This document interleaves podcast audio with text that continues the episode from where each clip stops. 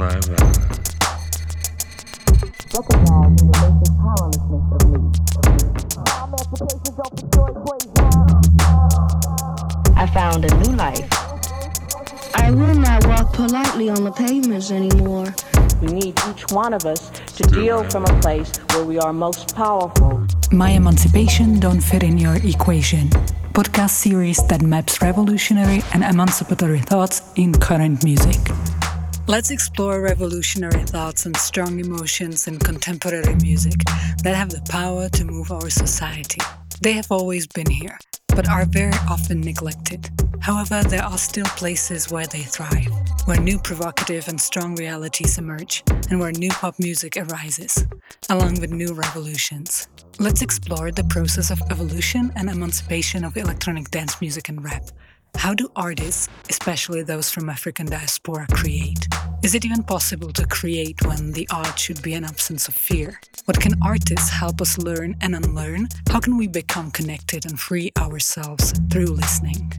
Meet the artists who produce music as well as important knowledge, bring communities together, and organize variety of initiatives. How does their emancipation diverge from the current normative equation? I'm Mary C, and this is the first episode of podcast series My Emancipation Don't Fit in Your Equation. The human experience is not monolithic. The black experience is not monolithic. You know what I'm saying? Gender is not monolithic etc. Abdu Ali possesses many different creative and revolutionary powers. They create music and poetry, as well as curate and organize events that represent far more than a simple club party. What inspires them are their ancestors, as well as various critical thinkers like Audre Lorde or Paulo Freire. What are the ideas that can help a gender non-conforming creative person navigate various forms of oppression and create their own image of the future in collaboration with their community? How important is it for them to create new spaces where marginalized people can be free of Western ideologies? What does it mean to create a non capitalistic and spiritual performance? Why must self care always involve caring for others? And what was the source of a life force for Abdu Ali in their hometown of Baltimore? These are some of the topics discussed in the first episode of podcast My Emancipation Don't Fit in Your Equation, presented by Mary C., an Institute of Anxiety. Abdu Ali's music, which often mixes R&B, rap, noise, punk, as well as jazz, is often spoken about as avant-garde. How does Abdu Ali perceive being avant-garde, and what does the word mean to them? Fuck you! Fuck me! Fuck you!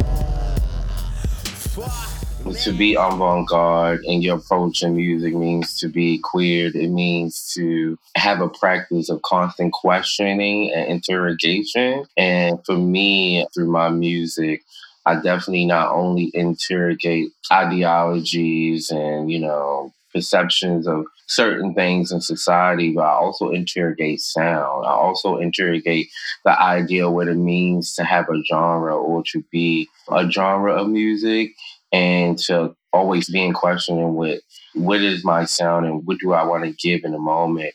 And it's just honestly not putting yourself in boxes, you know, heteronormative boxes, white boxes, and more traditional, I guess, conservative boxes of music, and to always be yeah, like in a state of interrogation and questioning. That's why I said to be avant garde is to be queer in a way in my music and to not be satisfied with just, you know, being one way. I think especially in the music world, especially as a rapper or R&B singer in America, I feel like you know, they always want you to keep doing that same thing that you did the first time over and over again, sound wise. And I feel like that's not really fair, especially as a human being. The human experience is not monolithic. The black experience is not monolithic. You know I'm saying? Gender is not monolithic, etc. And so why would one expect my sound and my music to always feel and be the same and to be in a box or to be, you know, in a tunnel? For me, that's what avant-garde means to me. And you know, I've always been battling with the idea of like experimental music, etc. Because I feel like all music is experimental. yeah.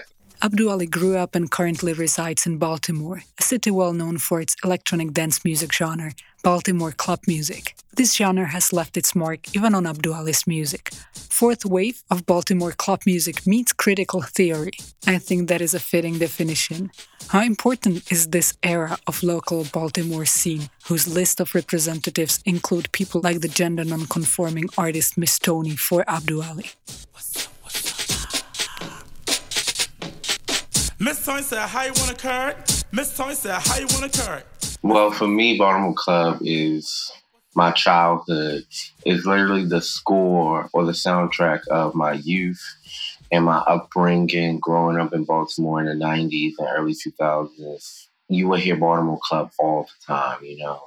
And it was ours, it was our culture that we created and nourished and promoted and beacon and created a whole society and culture around that's just the sound, you know, outside of the sound itself, Baltimore club music there were also dances. There were also specific events or competitions centered around Baltimore Club. For me, wherever there was Baltimore Club, there was also a celebration of each other, especially as Black people in Baltimore or in Black Baltimore. And for me, I think that's why it holds a special place in my heart because despite whatever was going on, when someone played Baltimore Club music, it was always a good time. You always heard it at the family cookout, the barbecue, or just turning up on the porch, you know, and it just made me feel like a part of something. To have someone like Miss Tony, who at the time, obviously, you know, I was a child and I didn't know that Miss Tony was queer or gender nonconforming.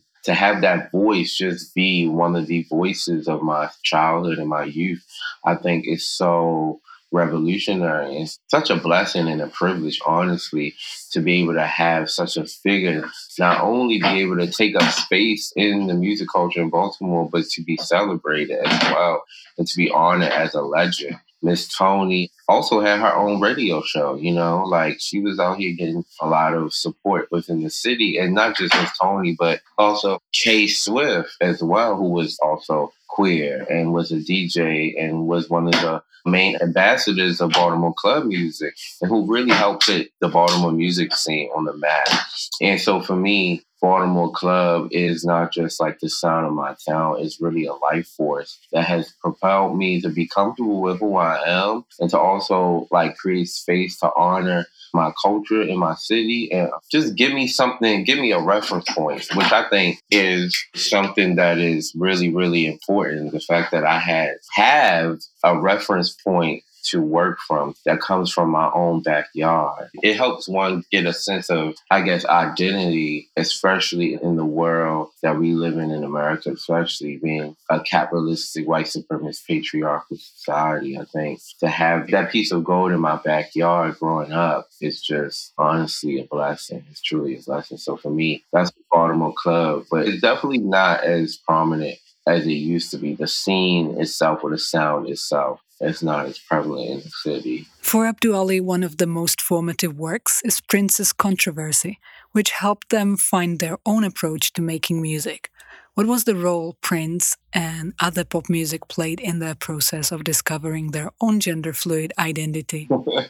Controversy. So it was a few albums that I was listening to in the beginning of like me starting to make music and controversy was one of those albums alongside hardcore by lil kim and ready to die by biggie and maybe a few more albums oh radio ethiopia by Patti Smith was another album and funny enough controversy and and radio ethiopia comes from the same era but in general, like that era of music, I think is for me one of the best eras of music of all time, the 70s. But anyway, controversy for me, just the questioning within that album, like, you know, he asked the question, Am I black or white? Am I gay or straight? And I just thought those lyrics in that album spoke to me, you know, it really spoke to me. And to see somebody being so buck and so radical in the 70s Prince essentially was a gender nonconforming person, honestly, in my opinion, and definitely embraced femininity, you know, and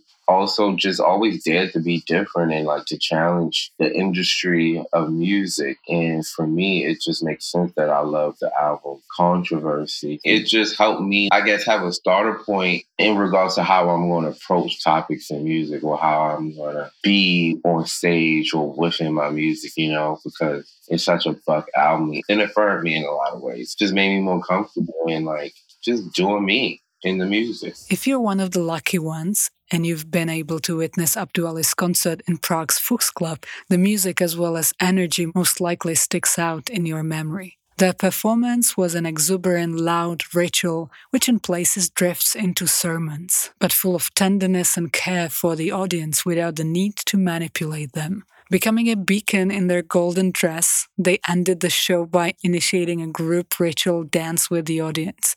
How do they perceive their audience and how much importance do they ascribe to playing live? Yeah, uh, for me, oh my God. So for me, the stage is where I feel really present in being a music artist in general. Like for me, the stage is like my throne. For me, the stage is where I feel like I thrive the most. Like honestly, I don't consider myself a studio music artist. Honestly, I think I'm a performance-based music artist. Meaning, like for me, the stage is where I work everything out. The stage is where I come up with songs. The stage is where I learn like how to create music for the audience, obviously, because the audience is right there. And so for me, the stage is my studio, honestly. And also, I grew up in a black church, you know, and to have that spirit, they call it the Holy Spirit, be a part of the performance is really important for me. I just feel like the stage is an arena where you got to just let it all out and you got to let the people that you are in space with be there with you. You got to also invite them in in order for everyone to get the most out of what they can out of that performance. Because for me i feel more like i guess village priestess opening a portal that's allowing all of us in that moment to be free in that moment or to reach, I guess, sanctuary and, and nirvana or utopia in a way. And so for me, the how the audience embraces the performance is super important. Like there are times where the audience is just not living, they're just not getting it, they're too shook, they're too scared or something. And for me, that makes the performance trash. Because I can only give what you give, the responder on the other end. It's not a one way performance. It's not capitalistic performance. I'm not trying to extract something out of the audience or in that moment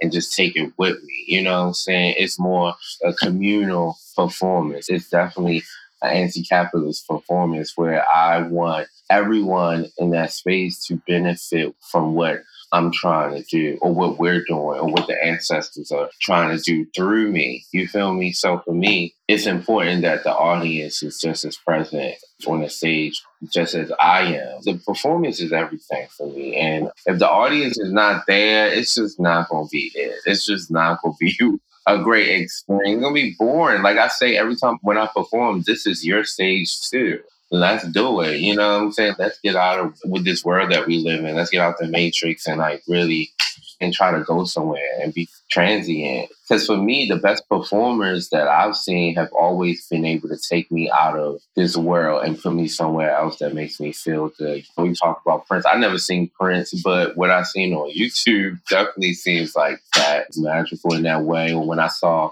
Sun Ra, the Sun Ra Orchestra, yeah, like yeah, like especially a bunch of the jazz cats from back in the day. I mean, that was their whole thing. You know what I'm saying? Like Alice Coltrane, Sun Ra, like you know, they made music more of a spiritual experience and a, honestly a religion more than this creative expression that we can package and sell, and make some kind of money off of, and etc. It was a religion for them, and that's how I try to treat it.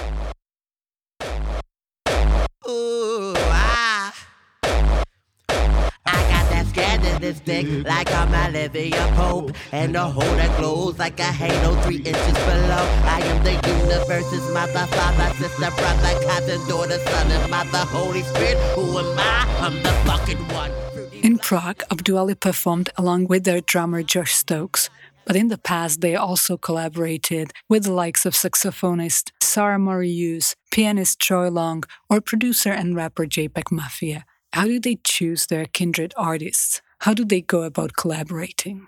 I like for them to happen naturally. I like for them to just happen organically, honestly. Or I might become obsessed with an artist and like stalk them and then be like, can we work together? Usually it just happens naturally. Even like my drummer, we just met naturally at a show one day and we became friends and he happened to be this really dope drummer, Josh Stokes. And it just worked well together. Like it just worked. Like most of my collaborations just organically happen, honestly. And I think that's just me being in touch with the speed of the universe, I guess, or like just the flow of the universe and just you know, just letting things just happen, being open and letting things just happen, honestly. Some people do approach me, and honestly, I have to like, well, let me get into your music. Let me see what you're giving. Like, I don't know, because I don't just do collaborations just because someone asks me to. So, but for me, also, when I organize shows, like I used to organize a lot of music shows back in the day, and I consider that collaboration as well.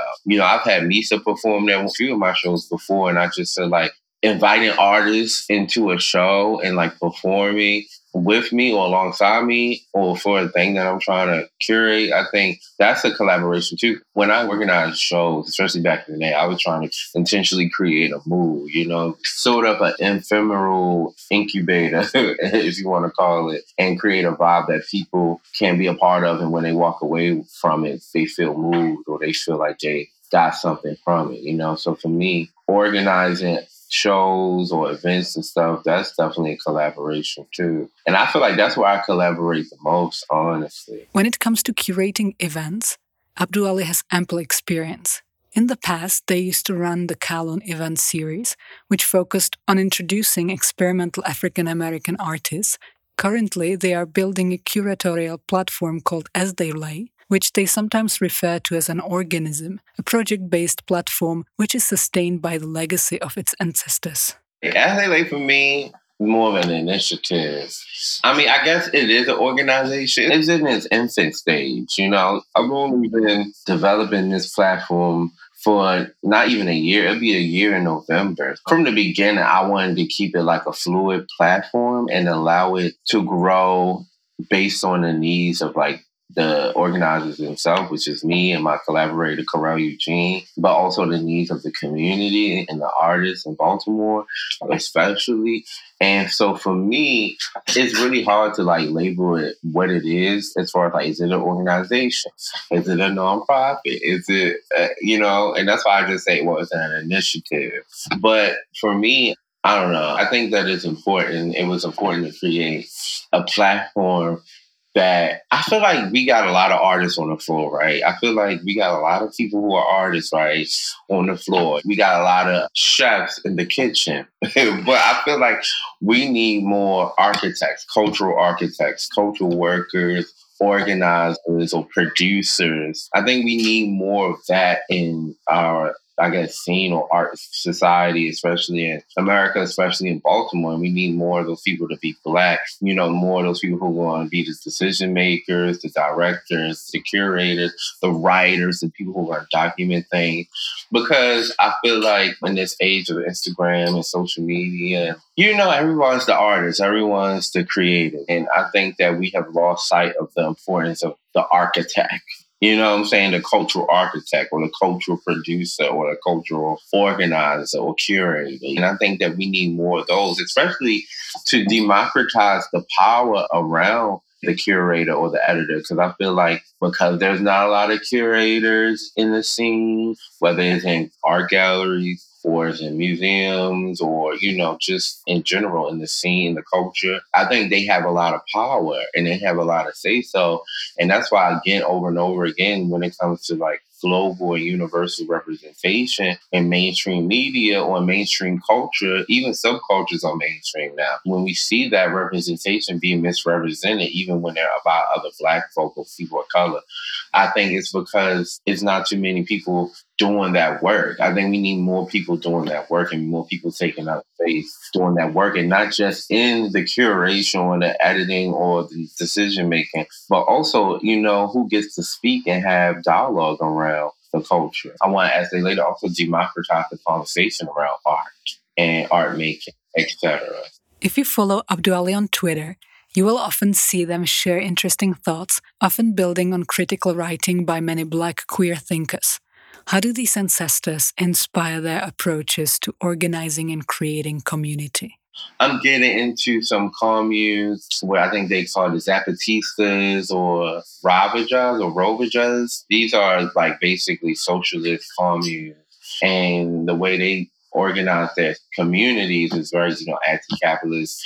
It's very like much of a democratic confederalism where everyone has power to say something or to do something to be a part of the decision making. And honestly, I think that's the future, not just for government or institutions, but also for us as artists and as community. I think that's that's the way we should try to develop whatever platform and projects that we have, especially when it comes to organizing or community based organizing. We need to do that so we won't repeat the same mistakes as our system or you know our elders or ancestors have because i think so many of our elders or ancestors have tried to come at reclaiming power in this capitalist society in a way that's like, oh, we can do it, but let's reform capitalism. Let's do it in our way, but like, you know, let's just make sure it's inclusive and let's just make sure it's diverse and like, like let's make sure it's not sexist, etc. But like, you can't really do that using the, you know, as Audre Lorde said, you can't dismantle the masses house using the mass tool it's difficult, you know, it is difficult. And I just feel like making sure that whatever you're creating is fluid, collaborative, and that there is, you know, not only action involved, but reflection, space of action and reflection, which equals true dialogue. I think that when you allow that to be a part of your platform, it'll be good for that platform. And it, I don't think it will repeat the same violences uh, that, you know, capitalist platforms or just keeping that in mind, you know what I'm saying? And I'm also a big fan of, of pedagogy of France, Paulo Freire, who talks about what true revolutionary work is. And he says that for your work to be truly revolutionary in whatever you do, you have to create space for dialogue. And dialogue is a culmination of action and reflection. You have to allow for your platform to also create action, but also create space for reflection and inclusive reflection and collective reflection. To me, that just says that you have to allow space for the community to speak on your platform, to speak towards your platform or to have some type of insight or what you're trying to create. It can't just be about the self and what you want to do and your complete vision. Your vision must include other people's visions. The erotic is a resource within each one of us that lies in a very deeply female and spiritual plane. It is firmly rooted in the power of all our unexpressed and unrecognized feelings. Yeah, I've been definitely reading Sister Outsiders by Audre Lorde. I've actually been getting heavy into her work lately. I mean, we all know her, you know, like I've been hearing about Audre Lorde since forever, but I haven't really delved into her work until recently. And uh, the uses of the erotic, I mean, everybody talks about the uses of the erotic, but honestly, it is that iconic. I think it's only seven pages, you know, it's an essay, but it's so good. Like the Audre Lorde, I don't know. Like she was just on some uses of the erotic and her idea that we should embrace the chaos and the chaos is where we will find a lot of answers. The chaos is where we will find the knowledge about life and how we need to embrace our feelings, you know, versus over logic sometimes, and how like our society has pushed us away from embracing our feelings. You know, a lot of people are talking about this, what it means to be soft and how we should embrace our softness or our femininity, etc. And truly what that means in that very anti-patriarchal, anti-capitalist approach, what it means to embrace your femininity. Because I think that often people that think that they're embracing their femininity is usually from a patriarchal approach or centering a patriarchal white male gaze. You know what I'm saying? How do we embrace our femininity or our softness or our feelings in a way that's not centering that patriarchal white gaze. And one of the things that caught my eye in that essay was her idea it's okay to feel to know. It's okay to tap in your feelings to receive knowledge.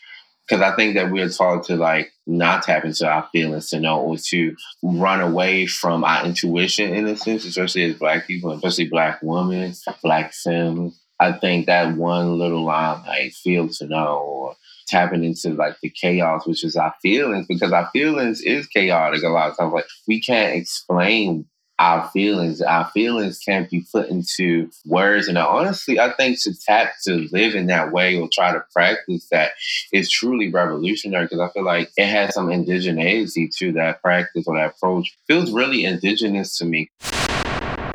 As women, we have often come to distrust that power which rises from our deepest and non rational knowledge, because of course we have been warned against it all our lives by a male world which values this depth of feeling enough to keep women around in order to exercise it in their service, but which fears this same depth too much to examine the possibilities of it within themselves. Because often I think that in our society, especially like elitism or classism around language and knowledge, is very much so like about being logical and knowing the terms, knowing the reference and how to describe what you know, what you're feeling. And I think she's trying to say that we don't need any language to trust our feelings or to understand our feelings because our feelings are supposed to be chaotic. There's no words or sentences or any types of structure that we need to justify the way we feel in a way. And that uses of erotic, she really opens the portal in that essay. I'm also a fan of June Jordan and her a lot of her work senses the idea that in order for your work to be revolutionary, you need to include young people. You need to do work that is for young people. It can't just be for yourself or your fears. You have to keep in mind that, you know, this is their future. Like the work that you're doing needs to help their future. It's not about you and it's not about seeing the benefits of what you're doing during your time. So June Jordan, she's an amazing poet, also was queer. And a lot of her work senses, I guess, youth empowerment and like doing the work for young people. Welcome to the Sunday School of Out Front Machine Guns and Secretive Assassinations. Everybody welcome. Put your money on the plate, your feet on the floor, and better keep a bodyguard standing at the open door. Everybody welcome. Abdu has presented their debut album Mongo as a kind of black self care. The mixtape is accompanied by an essay exploring these ideas. How do they view self care in the current climate of the intensively medialized police violence? Oh, that's a big one right there. I feel like um, there's so many ways to care. I think for me, I'm starting to realize self care involves caring for other people, you know, and loving on other people. I think that love is a collaborative effort. And if you really are about caring for yourself, you need to be caring for others. Again, going back to like the pedagogy of the oppressed, or like, I guess what a lot of socialists, communes, or revolutionaries are trying to say is like, everything needs to be democratic, even like how we love and feel for each other. You shouldn't just invest in like doing self care just for yourself. Self care should be more community based and also collaborative, which honestly made me want to do as a lay or realize that I'm a cultural producer and that is a part of my joy, you know what I'm saying, to care or to make space and care for others is a part of like who I am. And when I wasn't doing that work, I was pretty sad, you know, and not happy. And that's why I think I, performing for me is definitely an act of self care, but performing involves not just me, but like also the audience. So it's just interesting the moments that I feel like really are I guess blissful. What's the point of self caring and being, you know, all healthy, quote unquote, if I'm just doing it by myself and I'm just by myself or lonely or whatever the case is? Not lonely, but just in solitude. You know, I think meditation also is healthy, but that can also be collaborative. But meditation for me is a form of self care, and just honestly being lazy. That's a form of self care, you know, and just relaxing because productivity is definitely something that we've been conditioned to think that we need to invest into because of capitalism. So to be lazy, I think, is to be sort of revolutionary, but that's not confused being lazy and being irresponsible. That's two different things. Abdu-Ali's music videos often feature shots of wide open spaces as well as bird's eye view that lend us the feeling of power possessed by the artist who moves with a certainty that is often shunned by the cis hetero white American society. Could that be a way how to reclaim the space which often does not welcome black queer people? Honestly, I don't really see it as a reclamation. I see it as just making a new space out of nothing per se. Making a new space that just didn't exist before because to say that, you know, it's an act of reclamation is to say that like this land is mine or ours, you know. The land is the land, you know, it's nature's. And I think that we need to create a better relationship with nature in itself and to think of it not as something that we own, but something that we share amongst like other non-human living beings and creatures. So for me, I'm just thinking about I just try to make space for black queer people not just in physical in the physical realm but also digitally in conversation too because again like we all know that this country. I mean, this world honestly is very anti-black and homophobic and queerphobic, transphobic, and I just feel like it's necessary. Like, if I'm not creating space for those who I feel like are the super marginalized and like systematically afflicted by Western ideologies, etc., then I'm not really doing shit. You know, so for me, I just think it's a necessary part of the work or like the vision that I have. And in the music videos, to me, it's just me just doing me. Like these people are the people that you see in the music video, the space that you see, it's the space that I live in. It's the space that I dwell in. It's my realm.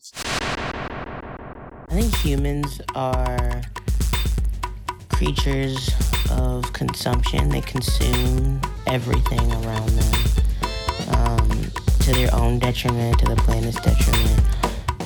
Lately, community work, as well as running events, has been compromised due to the COVID 19 pandemic. How does Abdu-Ali manage the pressure to run culture events online when meeting in real life is an inseparable part of building community as well as pushing for social change? Yeah, you know, with Lay, I was very like not into the idea of doing any virtual programming because I just feel like As They Lay thrives best, or how I seen it was in real life, and to create those spaces in real life for us to congregate and meet and to share conversations, to perform, to be creative, etc. And so for me, this is kind of backwards because in me, as lay is kind of response to like us being in the social the digital world like social media i feel like has perpetuated us to be in like social silos be segregated from each other and not be interested in the meetup and like congregating in real life. So for me um as lay was to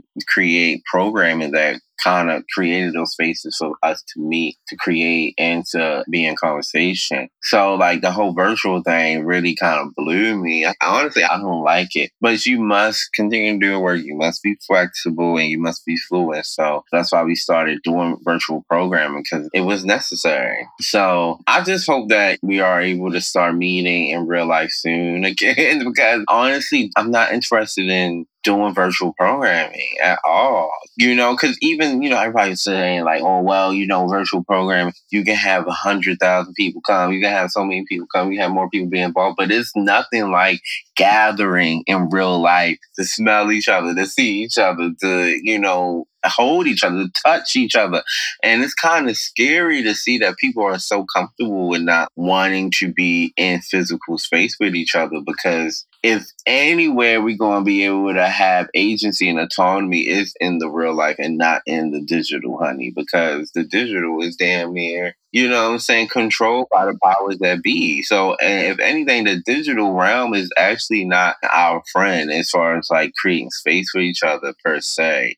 I think we can use it to connect to each other in better ways, you know, like we can do stuff like this where I'm having a conversation with Mary, who is all the way in the Czech Republic. You know, I think that's dope. But I see the digital tools as more of a, like a communication tool and like a connection tool, not fostering relationships and nurturing relationships tool. Like I don't see the digital realm ever re- able to like provide space to really nurture and foster long lasting intimate relationships. And I think that's necessary for the work, creative work, and revolutionary work. Thank you for listening to the first episode of the My Emancipation Don't Fit in Your Equation podcast series, focusing on discussing revolutionary ideas and emancipation in contemporary music.